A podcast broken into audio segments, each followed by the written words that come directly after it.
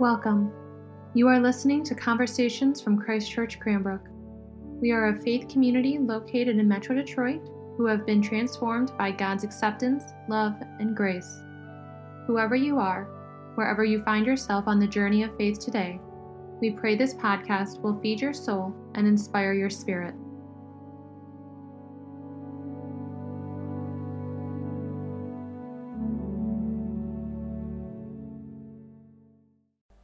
In the name of the loving, liberating, and life giving God, Amen. Our gospel today follows directly on the heels of last week's when Jesus famously asked the disciples, Who do they say he is? To which Peter responded, You are the Messiah, the Son of the living God. Jesus says, Bingo. Blessed are you. Then this is the rock on which I will build my church so here we are, just a couple of verses later, and Peter has managed to go from rock to stumbling block. From blessed are you to get behind me, Satan. I mean, even for Peter, this is a quick turnaround, right? What's going on here? Well, today we see that while he may have gotten the words last week correctly, Peter hasn't quite grasped what the messiahship of Jesus really means. There was a common belief at the time that the Messiah would come as a kind of mighty warrior, uh, somebody with divine power and military might, who would restore the Jewish kingdom, bring peace and justice to all people, and if the prophets and the psalmists are to be believed, pour out a heavy dose of God's wrath upon the heads of their enemies. And if such beliefs were behind Peter's objections today, well, can we hardly blame him? Because let's be honest, even after 2,000 years of Christianity, such notions still persist to this very day. Might makes right. Enemies must be defeated. Justice requires punishment. Persecution justifies violence. Forgiveness is a sign of weakness. And peace, peace comes through strength. And yet, Jesus has a very different way of seeing the world, one that would turn upside down all of those conventions through love and compassion, through peace and humility, but also through sacrifice. And so Jesus has no intention of giving in to Peter's temptation despite knowing where it will all lead. Because where it will lead is the very mission itself.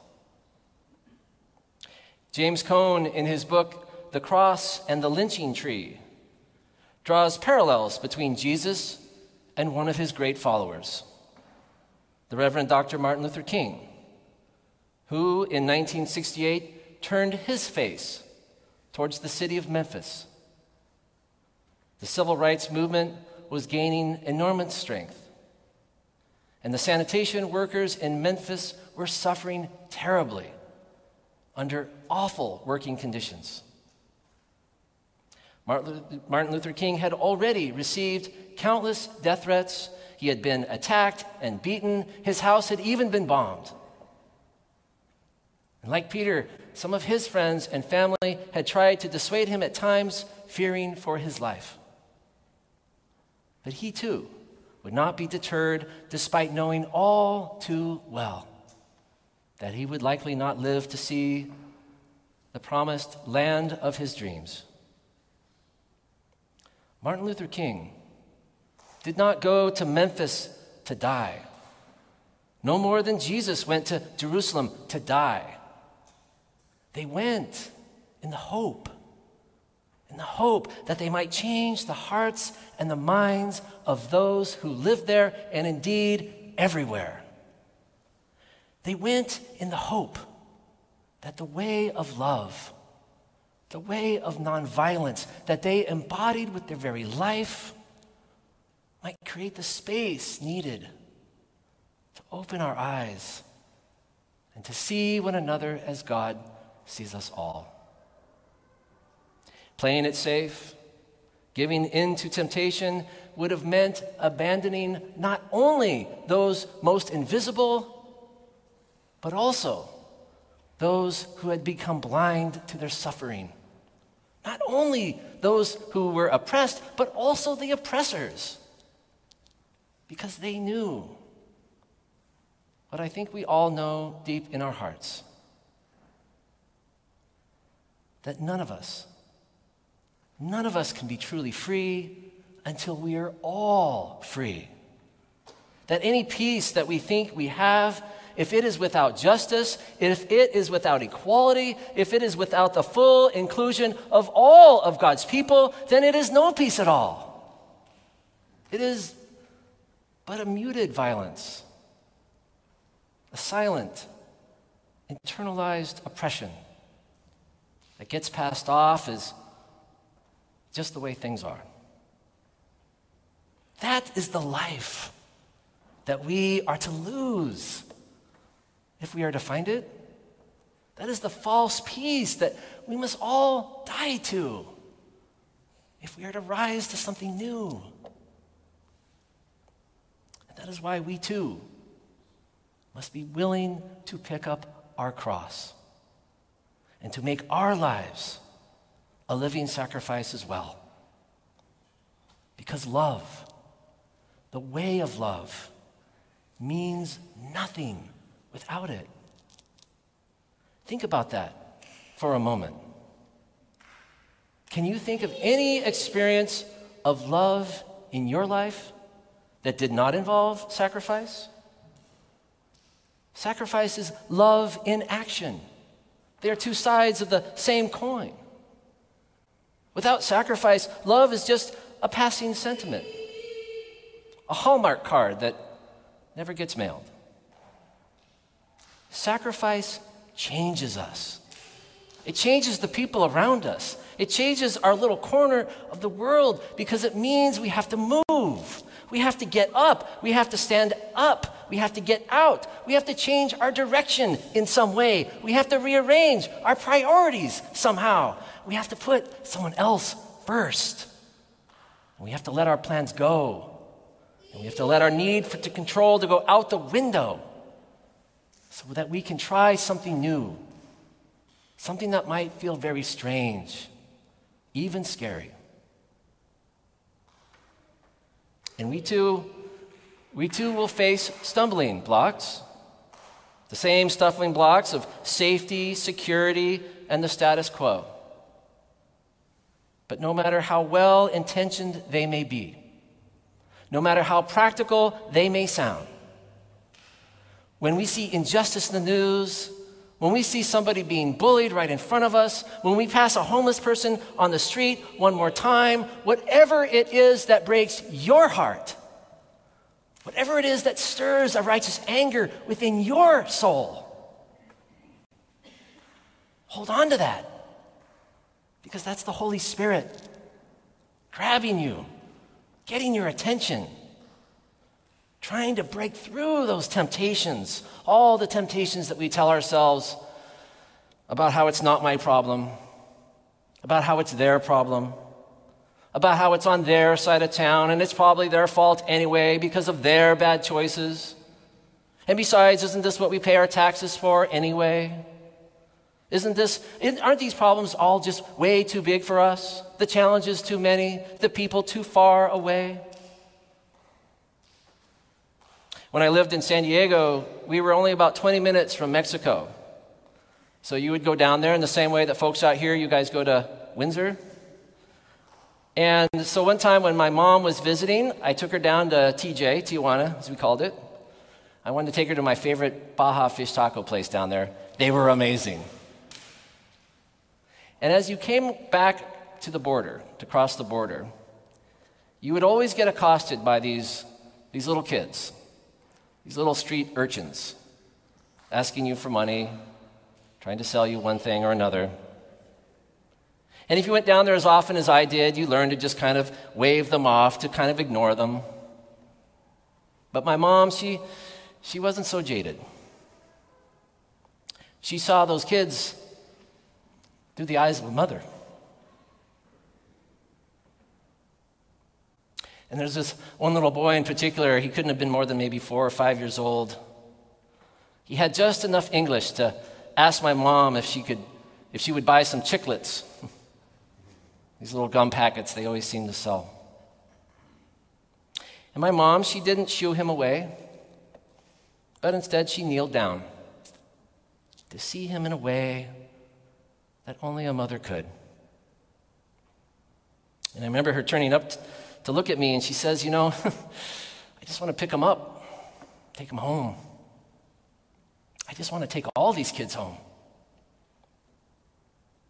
I'm not so sure she had seen that kind of poverty before, at least not that up close.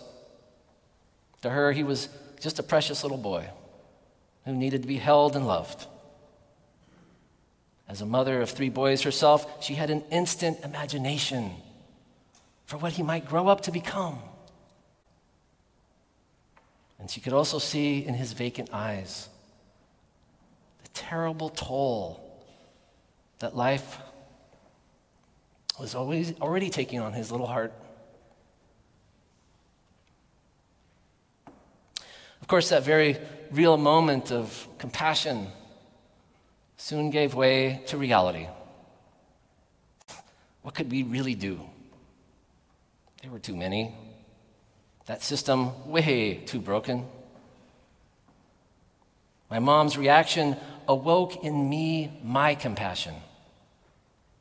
But it seemed we could do little more than talk about it that whole ride home. We've all had those kinds of moments, have we not? Where our compassion seems to come up against an absolutely overwhelming need, where our desires to help comes up against overwhelming obstacles, where we feel helpless. Have you also noticed, though, that sometimes, sometimes the thing we're called to do in those moments is to just hold that feeling to not be so quick to dismiss it, to not be so quick to distract ourselves, but to sit with it, to let it marinate in our hearts. Have you noticed that sometimes picking up our cross means to let our heart stay broken for a time so that we might pray about it, so we might cry about it, so we might stay up late at night pondering it so that we might wonder about it, talk about it, share it with others, and see if their imaginations might open ours. That's what the Holy Spirit can do when we let her. She doesn't just wake us up, she stirs our heart. She keeps us alert. She keeps us primed and ready for the openings that God will inevitably send our way.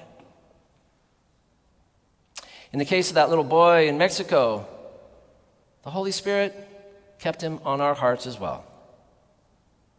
Until the day came, maybe it was a year or two later, when we were approached by a group who had been operating a foster home in Tijuana for homeless children. Dorcas House was the name, and they were about to run out of funding. It had been turned down again and again, and our church was their last gasp to find a backer who could underwrite them. It would be a large commitment 200,000 a year, every year. Money that we had not budgeted for, money that we could never budget for. But it would be a way to rescue some 40 or 50 little boys and girls give them a future. And perhaps most importantly, a house mom named Sylvia who would pick them up and hold them tight and love them and give them space to dream once more. Was that commitment scary at first? Yes, it was. Were there liability concerns? Absolutely. Were we worried about parishioners traveling down to Mexico to visit the children? You bet. Did it mean we had to fundraise constantly? Oh, yeah. Did some people grumble that this project was diverting time and attention from our most venerated traditions? Yep, we had those voices too.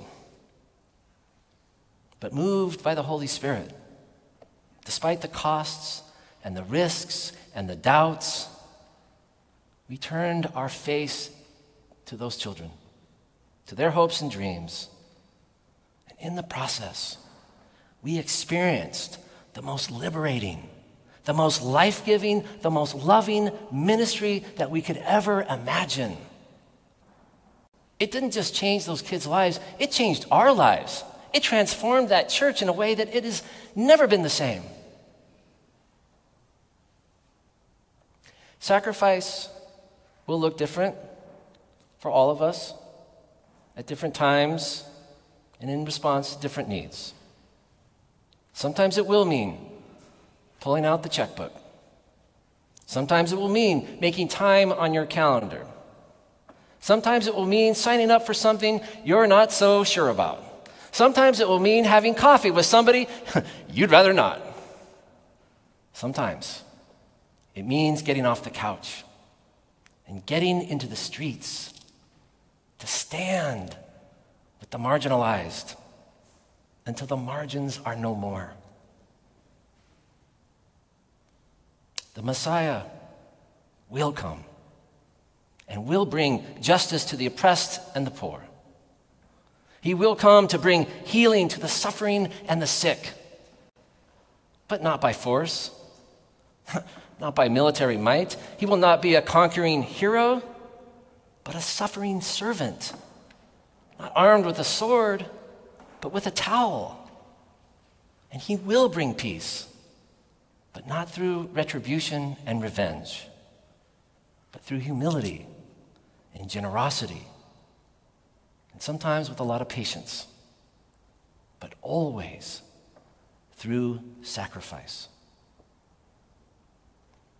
And while none of us know when that day will come, while we wait, I have to admit that sometimes I wonder.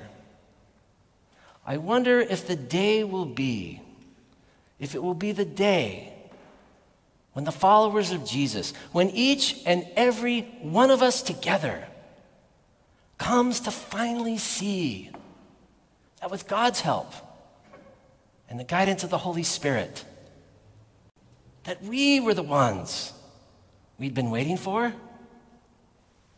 all along. Amen.